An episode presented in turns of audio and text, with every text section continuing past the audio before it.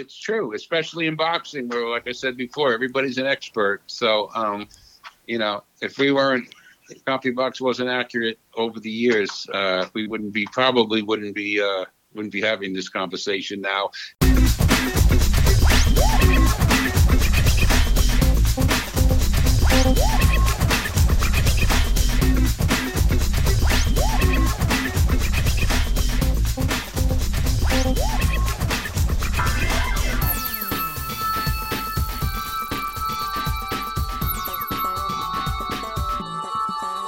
That clip you just heard is a tiny part of an hour-long conversation that I had with the man who co-created CompuBox, Bob Cannobio, and his company, which has tracked the punches of prize fighters for the last thirty-four years and counting. And I, for one, am glad that we got to have this conversation. Hey everyone, Benjamin Block here, and thanks for tuning in to the latest episode of Block's Corner. Virtually every fight fan knows of CompuBox, however, few know about Bob Cannobio's story and how his passion for the sport fueled a desire that manifested in a product that has become synonymous with boxing. Now, without further delay, here's my full conversation that I had with Bob. As I was researching the origins and history of CompuBox, I kind of discovered a bit of a common theme, which is that there are a few people and names along the way that have really contributed in a major way to your development, but also to the birth of CompuBox. So I thought we could start with Bob Foster. You know, back in nineteen sixty-eight, he left quite the impact on both you and Dick Tiger, albeit the impact on Tiger probably hurt him a bit more. But can you uh, talk about that a little bit? Uh, that's funny you bring that up. Um, yeah, growing up, we were pretty much uh, baseball, football fans. My father was a You know, growing up in New York, my father actually grew up in Manhattan.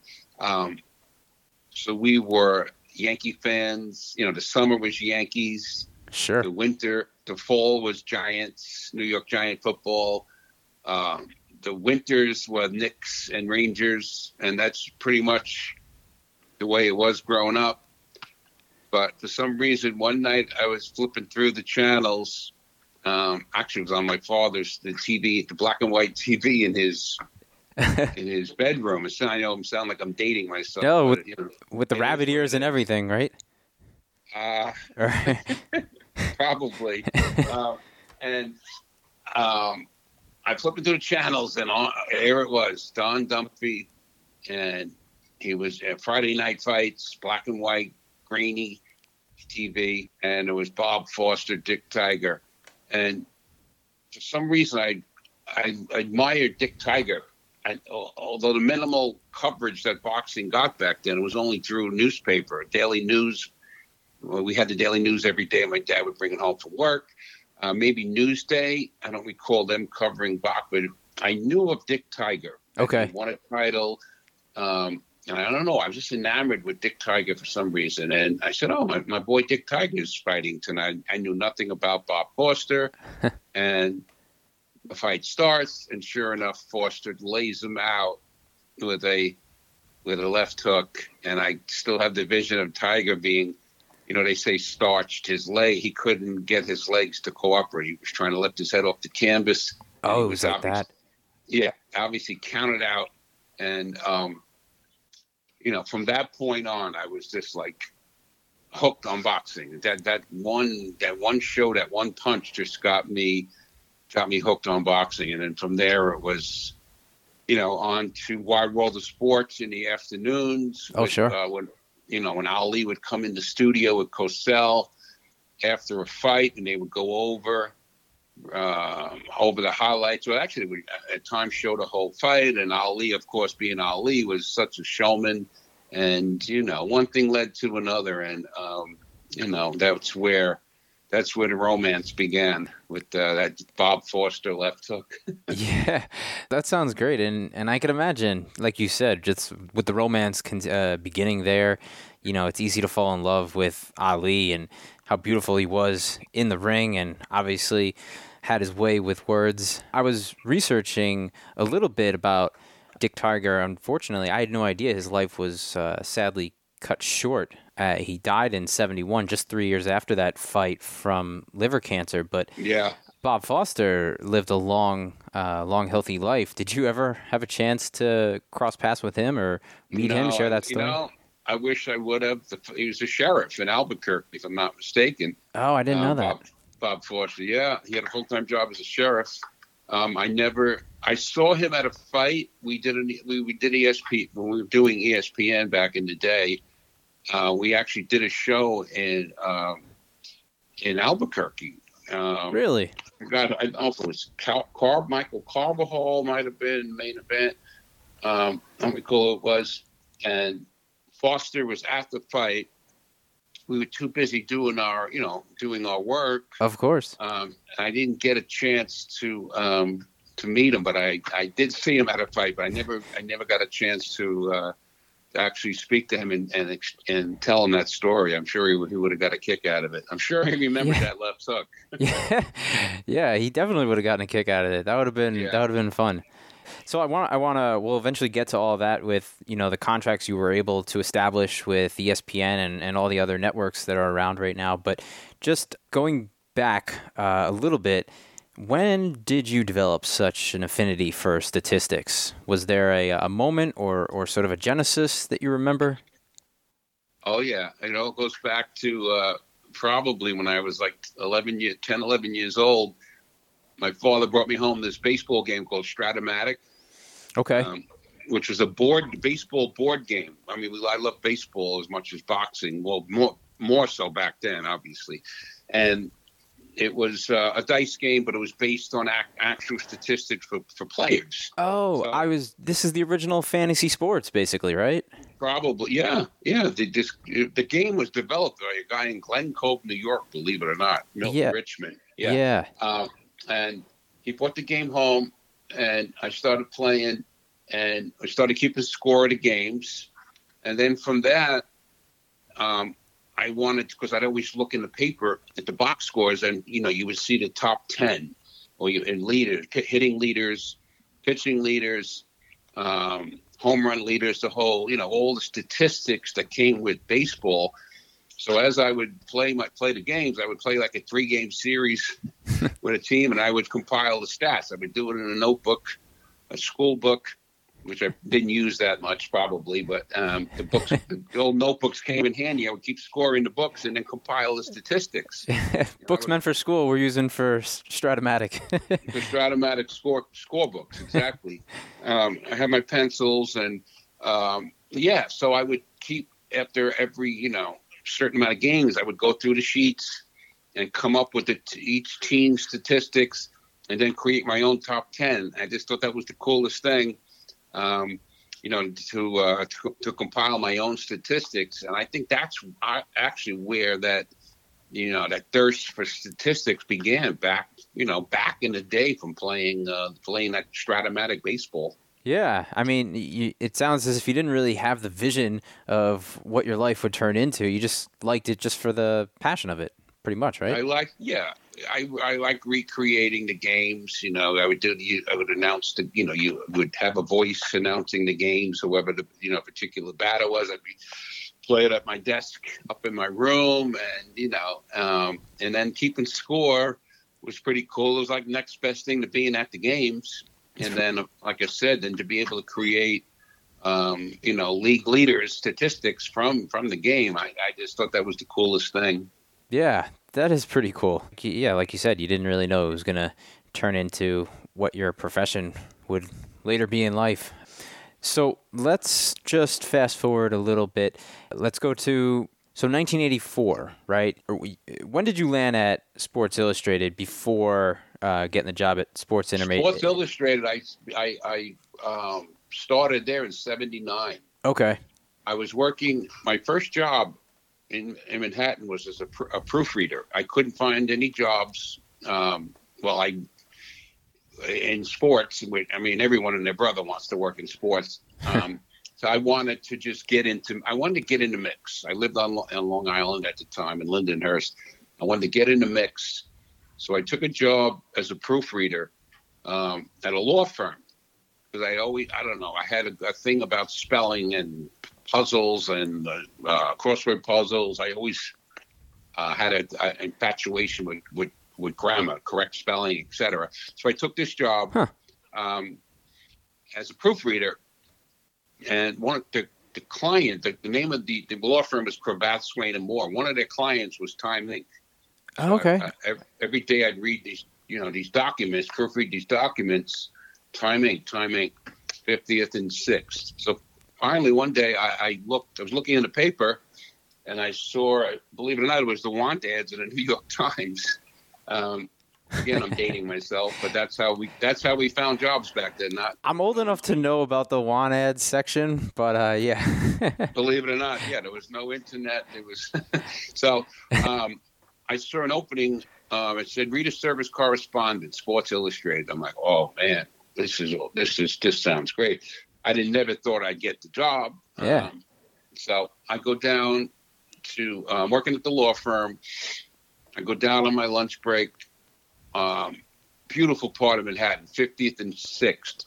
Uh, Time Life building right across from Radio City Music Hall. Oh yeah, um, yeah, I know that skating, building. Yeah, and yeah, and I actually skating. know Cravath. Uh, used uh, at least they used to be. I'm not sure if they still are. Over on like eighth Avenue in the fifties, right? No, this this particular one was all the way downtown. This was, I was in the Chase Manhattan Plaza, all the way downtown by the t- by the towers, actually. Oh, so then. You made the trek up for your lunch hour? Okay. Oh, I didn't I didn't know any better back then. I know I nope. had to go from ignorance is bliss. Take, That's the best thing sometimes.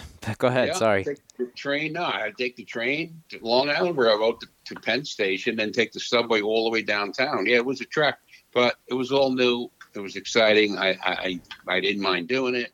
Um, So you're on your lunch hour, and you make it up to the uh, make it up, make to, it up to the Time Incorporated building. It's and actually the interview was right around. Uh, it was in early December, and everything was festive with Christmas lights at the at the Radio City. Oh, it's magical! The skating rink was right there. I'm like, oh my god, this would be such a cool place to work. I go in for the interview. Yeah. Um, and uh, it was only supposed to be a part-time job because the person that had the job was going on leave and was going to come back. Okay. So, um, so I interviewed for the job, uh, and it turns out I got the job. I get the job as a reader service correspondent, which back then at Sports Illustrated, was, it was part of the letters department. It's letters to the editor, which was a big part of Sports Illustrated back then. They got thousands of letters a week from readers commenting on articles, requesting. And handwritten, of course. Yeah, I must have impressed the, the person who interviewed me with knowledge of sports because my job was anyone that called up Sports Illustrated looking for info, sports information that came through my desk. So it was like a sports – it really was ahead of its time. It was sort of like a sports phone kind of thing. That's a big People job. I mean, in terms of being a gatekeeper for literally anything that was coming in. It was great. I love. It was a great job. It really was because I actually got to meet a lot of people through that job. Um, sure. Which, uh, you know, people at A B C, guy researchers at A B C, uh, which was up the street from them, would call and ask for articles. Because, again, back then you could not look anything up on the Internet. You had to get a, have a hard copy of a magazine to do your research. So they would ask me for, hey, I, there was an article on, I don't know, say uh, a college football anything uh, player that was going to be on A B C yeah. that week, and they would add, and I would go down to the lobby and I would meet them. I would meet them in the lobby. What they called them tear sheets. It would be uh, the, the magazine was broken down by articles, and that's how you did your research back then. So I would meet to meet these guys from A B C and all these different networks, or speak to people on the phone. It was a great way of networking. Um, oh, it's invaluable. Yeah, so I, it was just a great spot. So, yeah, I was very fortunate to get that position. Um, turns out the person who went on to leave never came back, so I kept, I kept that job. So I had that job uh, for five years. Timing. And, um, again, uh, location. It turns out that H B O Sports was in that same building back in the back in the day. They were on the sixth floor. I was on nineteen, nineteenth floor of Time Life. And that's how I ended up uh, making my, my contacts with, with H B O. Yeah, and so let's go to the second big name, basically, in your life. So there was Bob Foster and Dick Tiger for that fact. But the right. second big name that really stands out is Ross Greenberg. Oh, yeah. So, no question. Now, I, I've heard the story, so maybe you could fill in some of the gaps, but the story, as I've heard, is you just go down to his office one day. I don't know when the when you know what the moment was, but uh, what do you you knock on the door?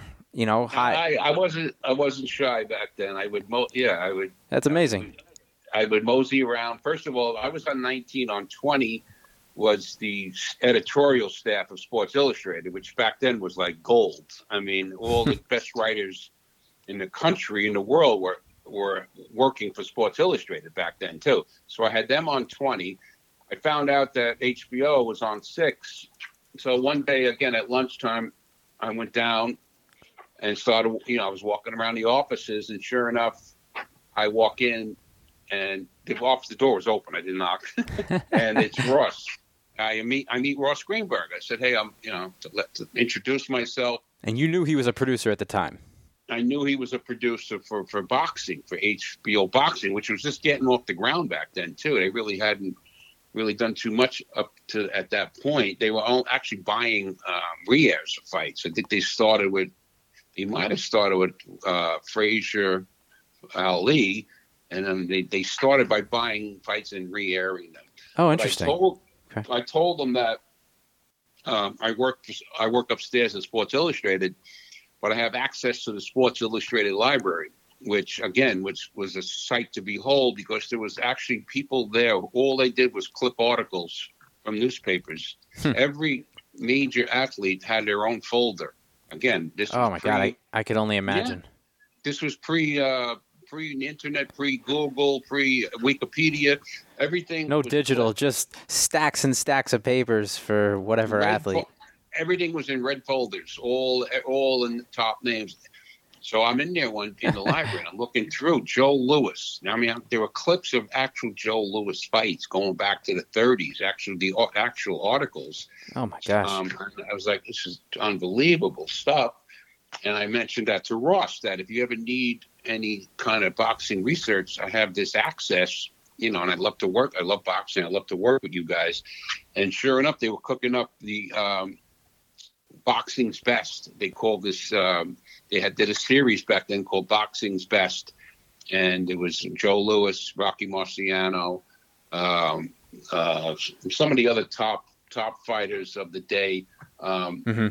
They were doing a series, and he hired me to do to do to research, to be the researcher for that series. So that's really how how I got my start, how I got to meet him, and really got you know got my feet wet as far as boxing and, and boxing research. How soon after that interaction did he hire you? There on the spot, or um, or how did that sort of come about? He, he we, we spoke.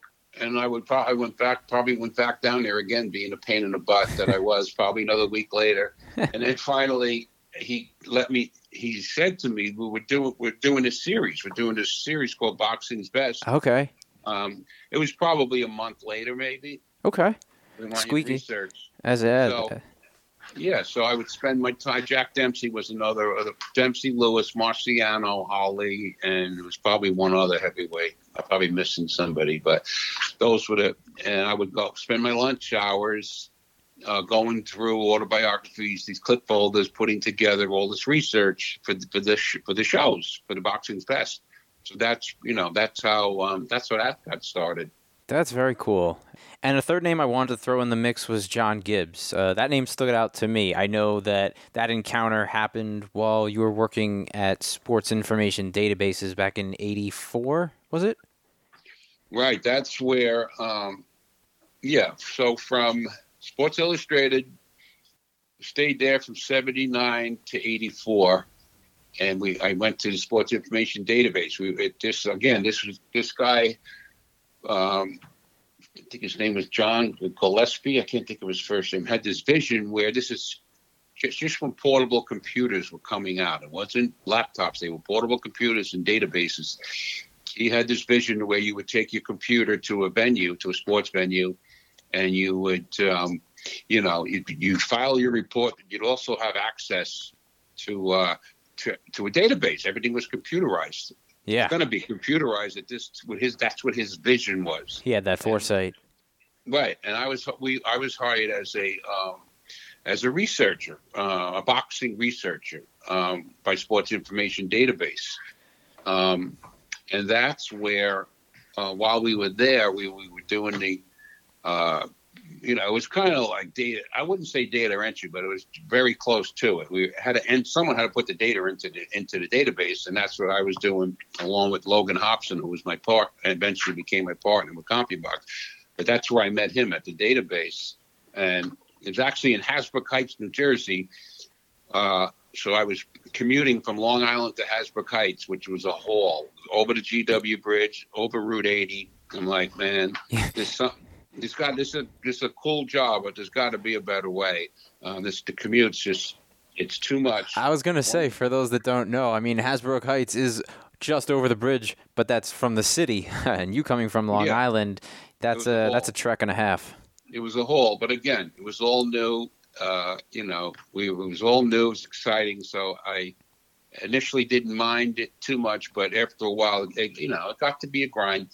Um, Sure. That's where that's where we um, got the idea for the um, for, for CompuBox, because someone that Gibbs Gibbs had um, come in with a, uh, a tennis program. He had written a tennis program, and he had taken this this portable computer, at, uh, which at the time uh, had disk drives. There was no hard drive on these original computers. There was an A drive, a B drive. The A drive was the program, the B was data. Okay. No battery backup. Oh, geez. That was it. The screen was minute. The thing looked like a sewing machine, but the screen was very minute. He had taken this thing to the U S Open and created like more or less a box score for tennis. Okay. And I'm like, wow. I'm, I'm sitting there with, at lunch one day with, with, with Logan, and we're like, We, we we can do this for boxing. We should try this. And it turns out that um, we had the program written um, while we were at the database. Gibbs wrote, you know, wrote the program.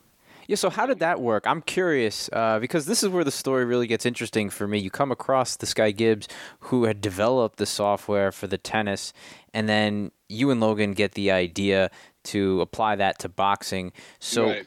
What was what do you remember about that interaction? Did you go up to Gibbs? How did you did you tell him your idea? Or yeah, we told him what we wanted. We wanted to do we wanted to create a similar program for boxing, and we we had the wherewithal to try to keep it simple. We didn't want it to be right. too many too many keys like right hook, you know, jab, hook, uppercut, all, head, body. All we kept it pretty simple at first, but jab, and it still is, jab, connect, jab, miss, power, connect, power, miss, the power being a non-jab. Um, and we have, we have since added body, but we kept it simple. We told him what we wanted, and he basically wrote the program. Um, How long did that take, or do you remember sort of the initial cost? Probably a month. Okay. I would say a month, and we had it, and we tested it. But what happened was, the database, the great concept that it was, the guy who raised the money wasted, went through all his money in a year. He he had these mahogany desks in his office and hmm. uh, flying all over the country. Burned through, he burned through the money that he had, and he no one he was no one really liked the guy, and he couldn't get the contracts that he thought he was going to get, despite having such a great concept of a sports database. Who is this guy again? Time. His name was um, Michael Gillespie. Was the was the founder of Sports Information Database. Okay, uh, okay. He must have hired forty people as editors for all different sports. He just burned through the money. Sure. So what happened was we uh, we got H B O. We got H B O while we were at the database. I had I had known Ross from oh. my research. So take the story. We um, we go in. We, I notify, I told Ross we have this program. We want to come in, give you a demo. He goes, well, okay, come in. Me and Logan go in. We show it to him, and he, he goes, okay, I, I like it. Like it was like we were. It was one meeting, and we were basically in business. It was so it was surreal. It, he. You had laid the foundation years, you know, years prior, so that makes sense. Well, yeah, I, honest, you're right. Honestly, I think Ross knew my passion for boxing. He saw my research, my work. He knew I had an understanding for boxing and knowledge um, and a passion for it. So he trusted, he trusted us. Um, so now, yeah. while this is happening, the database goes goes under. So we leave. We left the database, um, and we uh, formed. We formed CompuBox. We had to get a new program written. Um, we wanted to get break away totally from from that sports information database. Go on our own. And we had another program written, which is another crazy story, because the guy that wrote the, the original. The second CompuBox program was a catcher on my on my modified softball team on Long Island. I, you I make know. connections anywhere from, from the boardroom to the to the baseball field. It's, it's crazy. This guy Bob Orff. We played on this pretty highly competitive softball team on Long Island, and he was a catcher. And I remember him saying to me once, he goes, "You know, I know you're sort of involved in you know in sports and boxing. If you ever need anything, let me know." Really? So that's. So it turns out when we left the database, yeah, we needed a, we needed a program because we already had we already had H B O as a client. So wait, the program that Gibbs wrote for you or developed for you, was that tied to sports information databases? Is that why you had to write this other one? Yeah, that went down. Right, that went down. That went down with the ship. Yeah. So this other one that you developed with your buddy on the softball field, those costs came out of your pocket then. Or... Yeah, that's exactly right. We we had to pay, right. What was that? What was that like back in the eighties? I mean, were you uh, did you did you have some financing help, or were there people honestly, trying to deter you? Honestly, he didn't. He was a friend of mine, and he already was a successful programmer. He had worked for the government. I don't know. He had a job that he really couldn't speak about, but he did some serious work for the government. He also wrote. Wow. He was one of the original programmers for the. Um, The arcade games. He was like no light way. years ahead of. Yeah, he was light years ahead of him, ahead of his time as far as programming. I think he thought this was like a side gig, you know. Oh yeah, and he probably didn't even think it was ever going to go any go anywhere. I That's was just, so I was, funny. I was just a you know a, a teammate of his with this, but we did have the H B O contract, so he charged. Right, us. That gives you a lot of validation. Exactly. Um, But I don't think he wasn't looking to uh, make a killing on it. He he wrote the program. Let's put it this way: we, what he charged, I think we made it back by our third or fourth fight that we had that we did. So, wow. Which was the Hagler-Hearns fight, probably. But we'll get to that. yeah, that's that was our third fight. But he yeah he wrote the program, um, and we took it to um, down to Atlantic City for, for a live show. Got the wrinkles out, and um, we were, and, and and then we were CompuBox. CompuBox was born. What were some of the early? Uh, well, it sounds like it wasn't too detrimental, obviously, but what were some of the early wrinkles or kinks that you had to deal with and overcome? The main thing to this, even to this day, whenever we train an operator, is was getting the coordination between what you're seeing in the ring or on the screen and what you're hitting on the keyboard. Yeah, you know yeah. the coordination between. Between you know again the what you see and what what the key you're hitting, what key you're hitting, that was the that was the hardest thing, just getting the reps. You know. Um, yeah, I imagine like I said, not being distracted or even intimidated by the atmosphere and the big fight. That's that's not something that you can necessarily teach. You have to just go through that, I guess, right? We lo- I, I I know I love we loved it. I loved it. I loved being there. I could um, tell. Yeah. You know, it's just, I honestly, we were not intimidated at all by it. Really? Um, no, I had Ross, before we started CompuBox, while I was at Sports Illustrated, Ross hired me as a as a production assistant for a couple of fights. In fact, my first trip to Vegas was Duran Hagler oh. um, in eighty-three, I think it was. And I was hired as a, like a, a ring production assistant.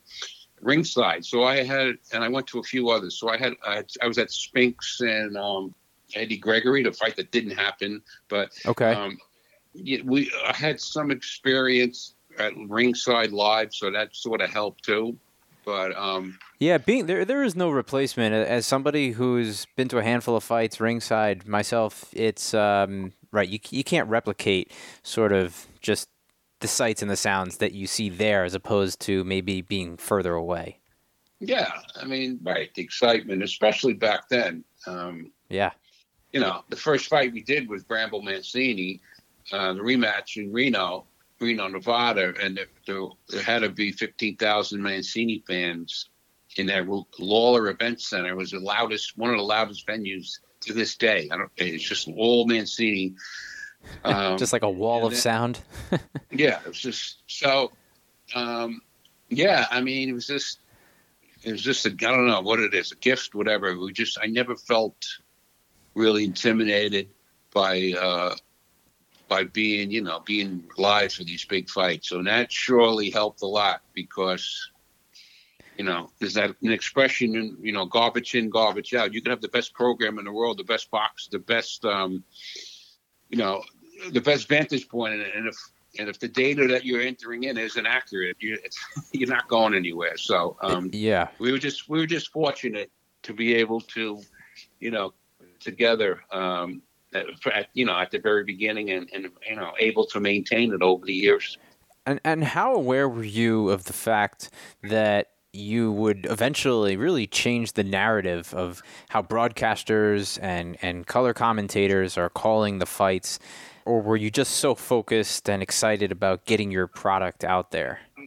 Well, yeah, that that was our focus for, gosh, for a couple of years, just just getting the product out there, you know. Just kind of having your blinders on, doing your thing. Doing our thing on a consistent basis. Um We didn't know what we had, really. We, there was no basis prior to what we what we did. So, like when Mancini threw, um, I think he threw something like fifteen hundred punches in that, that first fight.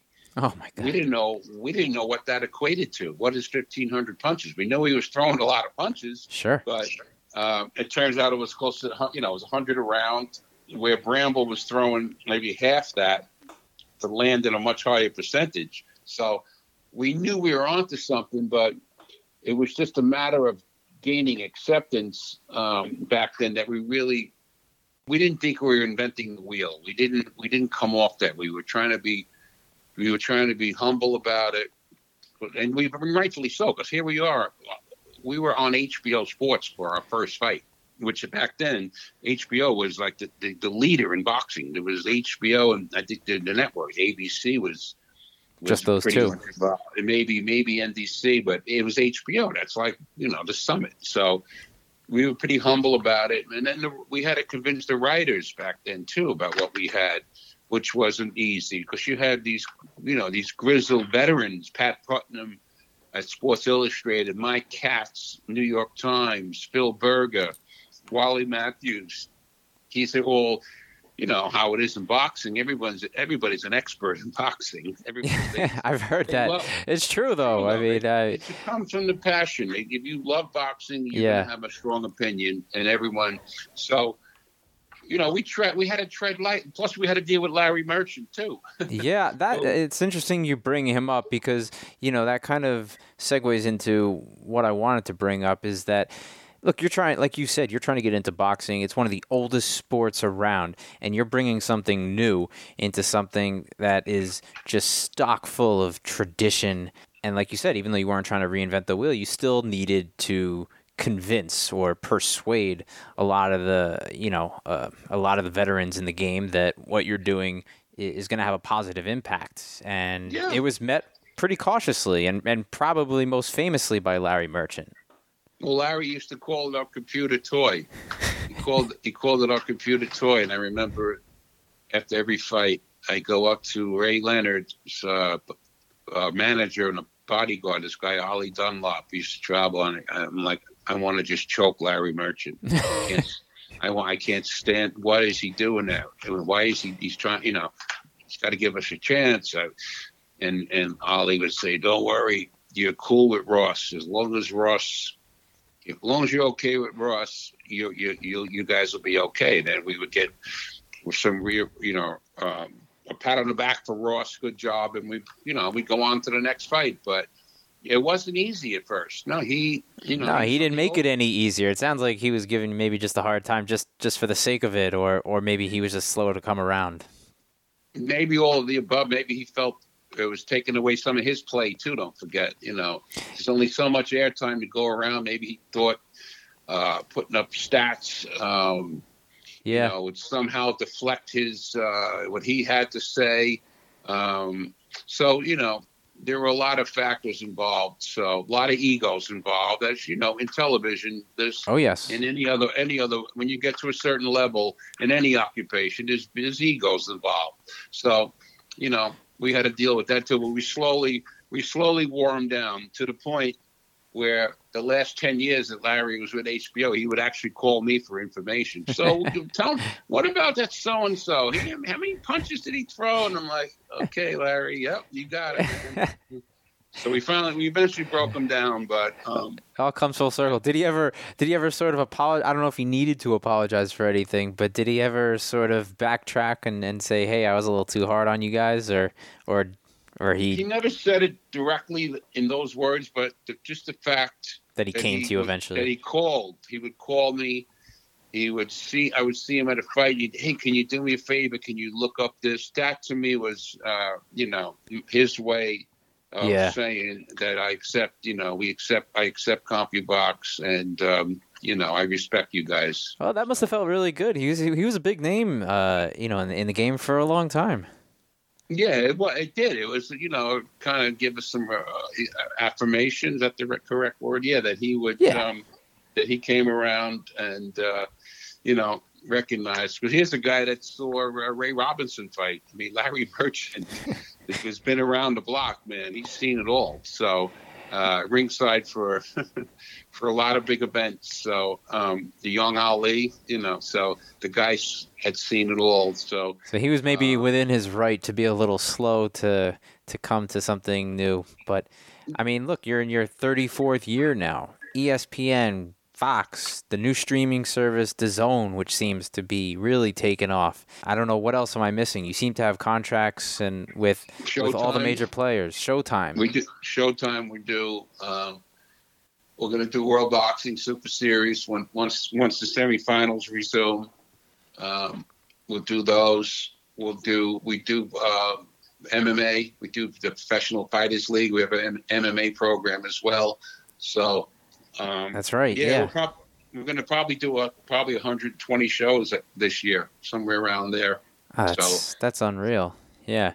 And, and and a few years ago, I think you just started to institute compiling the stats for fights off of the T V. Is that just to give yourself more fights, more work than, than being ringside at, at however many you can get to? Yeah, it was. Um, I think now with the way with the way the technology is, with the overhead cameras, the jibs they call it, and the handheld cameras. Right. Um, I mean, it's just uh, it's just like being ringside. There's really there's no uh, there's no noticeable drop off. Um, between being ringside, we do we do shows ringside, we do some off, off, off remotely as well. So, um, yeah, and, and and we also have uh, Lee Groves is my the lead researcher for CompuBox. He's got an extensive collection, film, uh, fight collection. So if we need a fight, a couple fights on a particular fighter uh, to round out their profile, he'll go into his library. He'll he'll count the fights, and that's something else that has. Um, allow CompuBox to grow. What's that? It's, fact, it's more than we're more than just a live service. We're also we provide extensive uh, pre-fight research packages to all all our clients. You know, we break down um, what I call beyond the tail of the tape, um, which you'll see on graphics. You know, age, height, weight, knockouts, knockout percentage, rounds fought, champions fought. We provide all that data uh, information as far as well as a stat. Pre-fight stat comparison. I don't know if you've ever we boxing scene runs a lot of our stuff. Um, I do, yeah. They uh, more than anybody else. They really, yeah. they really do so, a great job promoting you guys. Yeah, so that's what it, it's evolved. We must have, uh, a, a, I think it's up to not, almost nine thousand fighters in our database. Wow, thirty. So we're able to give you, you know, weight class averages. What is the average middleweight throw? What is the average heavyweight throw? What is the weight class record for each weight class? What's the most punches thrown by one, you know, overall by one fighter? So it, it's evolved over time into more than, you know, just a live service. We're able to give you historical references as well as, um, you know, pre-fight content as well. And and with the depth of all that knowledge, do you get approached by fighters or, or teams of fighters, or, or do they just access it publicly like the rest of us can get our hands on? We, you know, we used to get, we used to, we worked, I worked at training camp. I worked Ray Leonard. We worked Ray Leonard's training camp for the Hagler fight. Did you really? We were hired by Ray Leonard. Yep. We were at his camp in, um, in, in January, and we, we went, we tracked Ray Leonard in sparring before the Hagler fight. We went two different trips to down to Palmer Park, Maryland.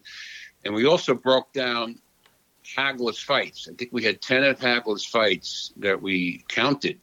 And honestly, we told him, we put, we did an analysis, and we told Ray that Hagler is the slow starter. We broke him down one through four. Based on the eight. Numbers. Yeah, based on ten fights. It was a, it was a good size sampling. We said he's a slow starter. If I was you, if we were, if we were devising a strategy, I would jump on Hagler right away and wow. try to put rounds in the bank. And sure enough, you know what happened in that fight. Hagler, Hagler came out um, orthodox mm-hmm. in the first round, threw sixteen punches in the first round. That's it. And Ray won the first four rounds. He came out. I'm not saying it was only because of the data that we gave him, but it showed that the numbers did not lie. It showed. So this was nineteen eighty-seven, and this also this turned out to be Hagler's last fight, I believe. Yeah, he never fought again. Wow. Yeah. So after that, we worked with several main events fighters. We worked with uh, Holyfield when he was going up to heavyweight. Um, they wanted us to com- compare his sparring sessions at heavyweight compared to what he was at cruiser. We worked with Meldrick Taylor, Pernell Whitaker, all the main events guys.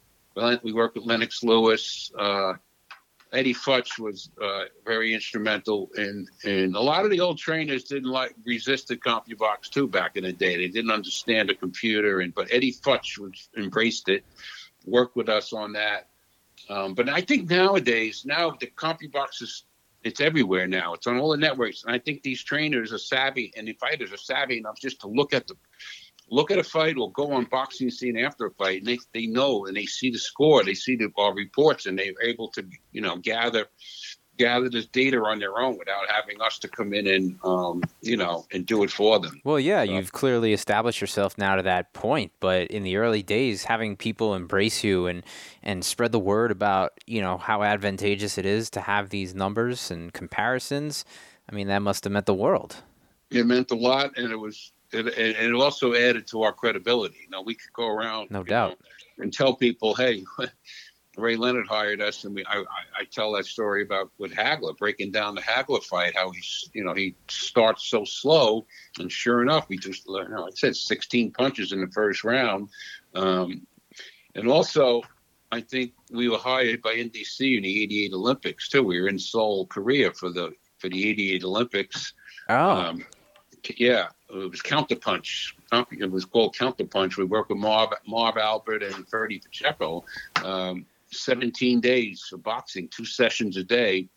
And uh, I remember saying to Logan, like, we need, we need, we need an upset, or we need a fighter, an American fighter, to get screwed to really to put CompuBox on the map, because it was prime time back then. Boxing got a lot of play back in eighty-eight, and mm-hmm. sure enough, Roy Jones got.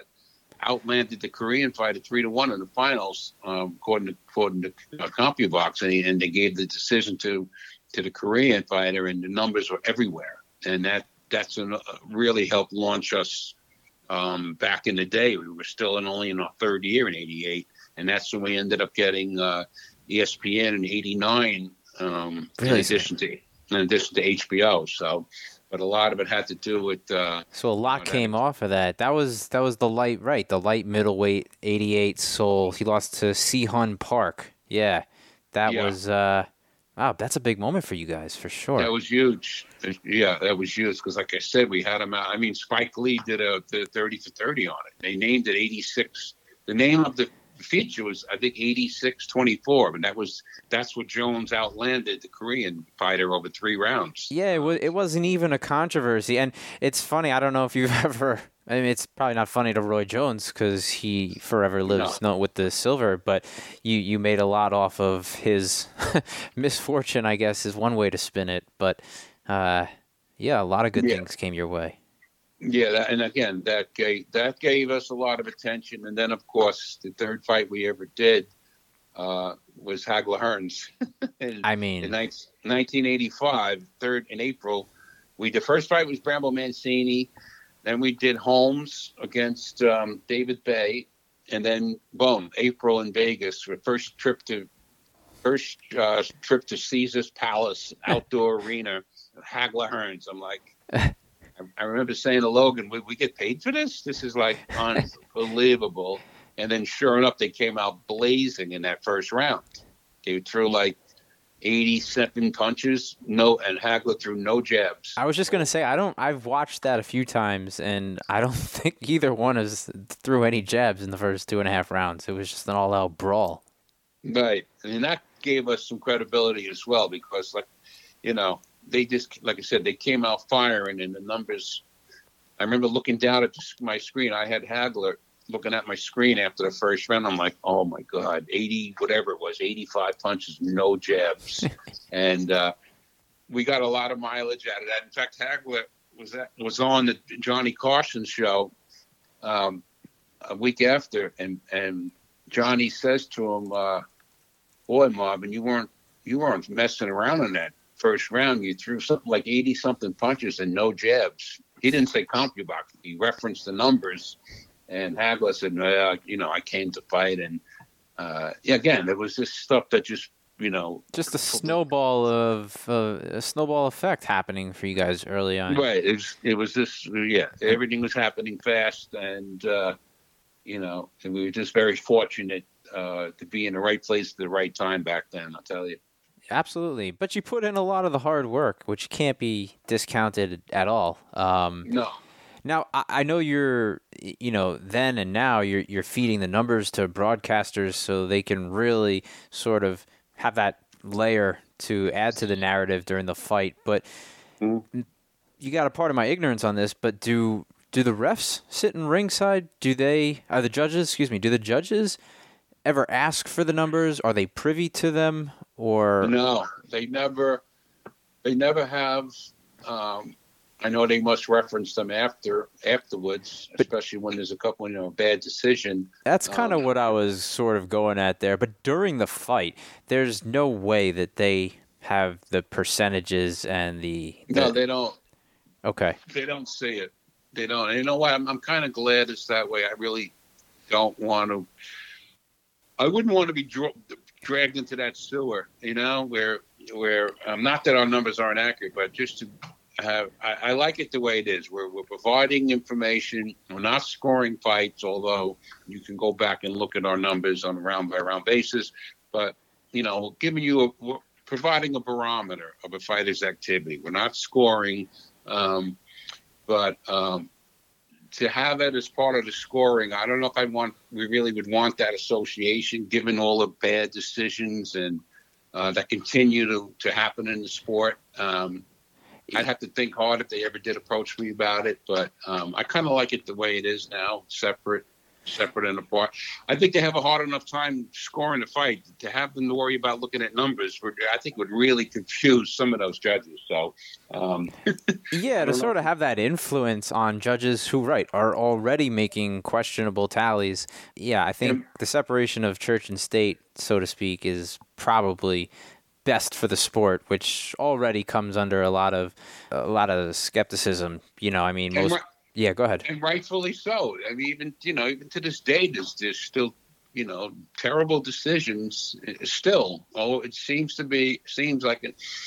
In a majority of the big fights, there always seems to be one scorecard that's, you know, way off the mark. Yeah, I mean, you could look at recent examples, right? I mean, you got Tyson Wilder. You know, a lot of people didn't exactly think that that was, uh, I guess, Wilder's two knockdowns, you know, in the twelfth were, were enough. And then you got the triple, you got the Triple G Canelo uh, discrepancies. So.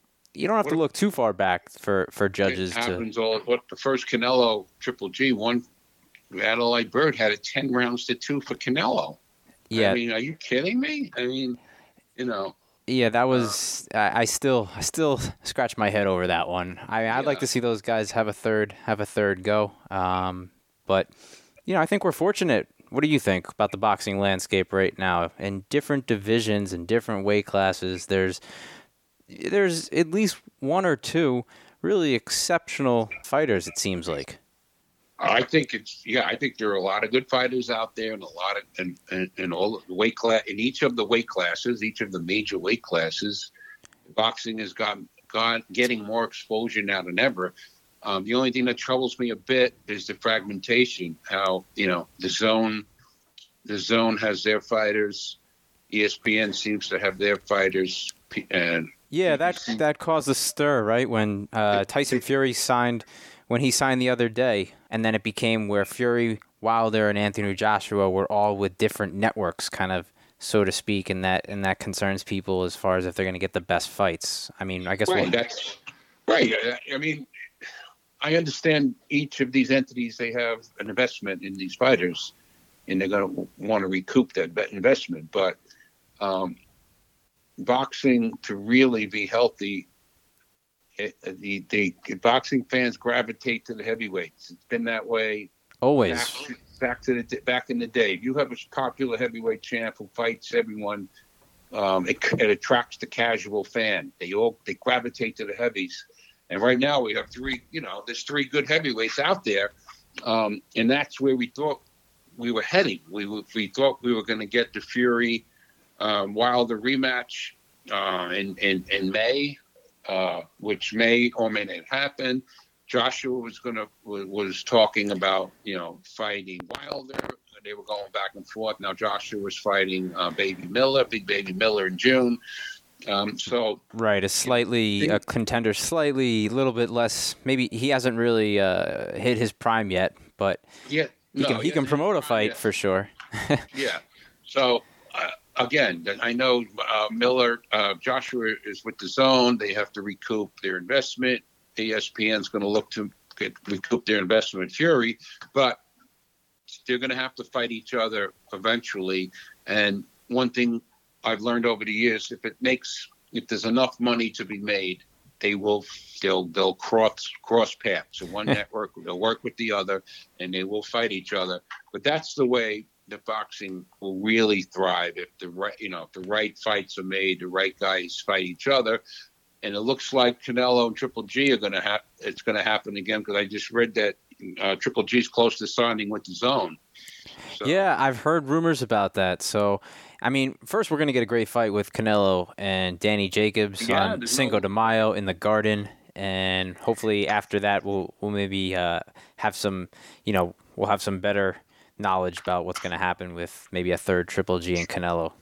Right. That's no layup for, oh. uh, for Canelo. Danny Jacobs is, uh, you know, he's a good fighter. He, he's got a style that um, could give Canelo trouble. He gave Triple G all he could handle. So yeah, I was in the house for that fight a few years ago, and um, I'm not saying that, you know, Danny Jacobs got robbed, but he gave a, a really good fight, which to that point, nobody had even come close to uh, sort right. of tipping Triple G off of his, you know, off of uh, off balance or anything. Exactly. He, he gave a good account of himself, and uh, you know, I think he's going to be. It's it's not going to be an easy fight for Canelo, and I got to give Canelo credit for taking this fight too. So, and um, hopefully it'll lead to the you know the, the, the third fight with Triple G. Yeah, I do credit. That's what the fans want. Boxing fans don't ask for a lot. They'll take they'll take, you know, they'll take these so-so fights. But you got to deliver a couple of big fights to these fans, a couple, a couple per year, and, and these fans are happy. They don't ask for much, but they want. You got to have a couple of these super fights a year, and hopefully, it, you know, it's going to happen this year. Yeah, hey, you're right. And boxing's lucky to have some guys who are all about taking the big fight: Terrence Crawford, Triple G, Canelo, Danny Jacobs. Hopefully, Anthony Joshua will will get into that mix. We'll see after he gets past uh, or fights Jarrell Miller on June first at the Garden, but a lot of exciting things coming up. Is, is there a is there a weight class or, or a division that's harder or easier for you to uh, track the punches for? Um, well, the heavyweights are probably the easiest because they they're bigger and they're they're generally slower. So there's probably they're probably the easiest to track, although the young Tyson was very it wasn't easy because his hands were so fast. Oh, my gosh. Um, yeah, you came up with Tyson basically around the same time. Yeah, we uh, eighty, yeah, eighty-six. We, we Your we careers started. Paralleled each other, sort of. Yeah, Tyson. Uh, the first Tyson fight we did was uh, the fight before he fought Burbick. Uh, Ron, Alfonso Ratliff, Alfonso Ratliff, I think it was. Okay. And then the next, yeah, the next fight was Burbick. We were there. We were at the Las Vegas Hilton. So, but he was he was difficult because his hands were so fast. Um, but really, it all, the, the, no matter the weight class, some guys, some. Some lightweights are going to throw eighty punches around. Some are going to throw fifty. It all depends on style of fighters.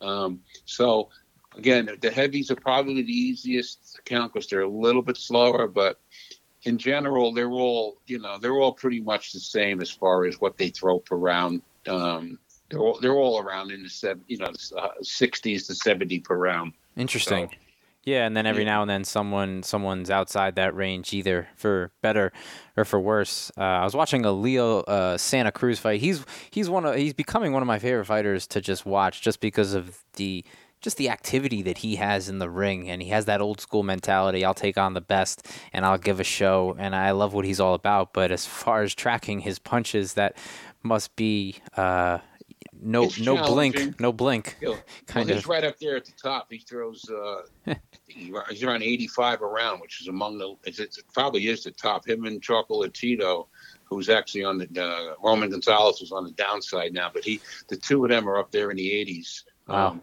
but actually, you know, I'd rather count a, a fight like that where it was got, that's got a nice flow to it than a fight where they're clinching and holding like the Gill. That the Gill Eubank was a sloppy fight. That yeah, was it wasn't crowd. You know, I would I prefer a fight where they're where they're throwing. But both fighters are throwing. They're in a nice flow, minimal clinching, clean punching. Um, I you know, I don't care what they throw. I prefer that over over uh, you know clinching and holding and, and, and moving around and not punching. Yeah, you're. I, I agree. I was watching that James DeGale, Chris Eubanks Junior fight on Showtime Saturday night this past Saturday. Right. It just it didn't. Uh, I wouldn't say it didn't have a rhythm, but the rhythm was a little off, and I mean it, it practically turned into moments of W W E toward yeah. the uh, yeah. latter rounds. But that's neither here nor there, I guess. uh, styles make styles make fights. Styles right? make fights, and and yeah. styles really mean a lot to CompuBox and, and tracking. From what it sounds like. What, um, well, lastly, what would you say about the evolution, just from eighty-five to to now? Are you are you happy with it? Or are you surprised by any elements of it? And, and what do you sort of see to come in the future? From a from a CompuBox standpoint? Yeah, from a CompuBox. Well, the the fact that uh, the technology now is so is so great that you know we're able to interface.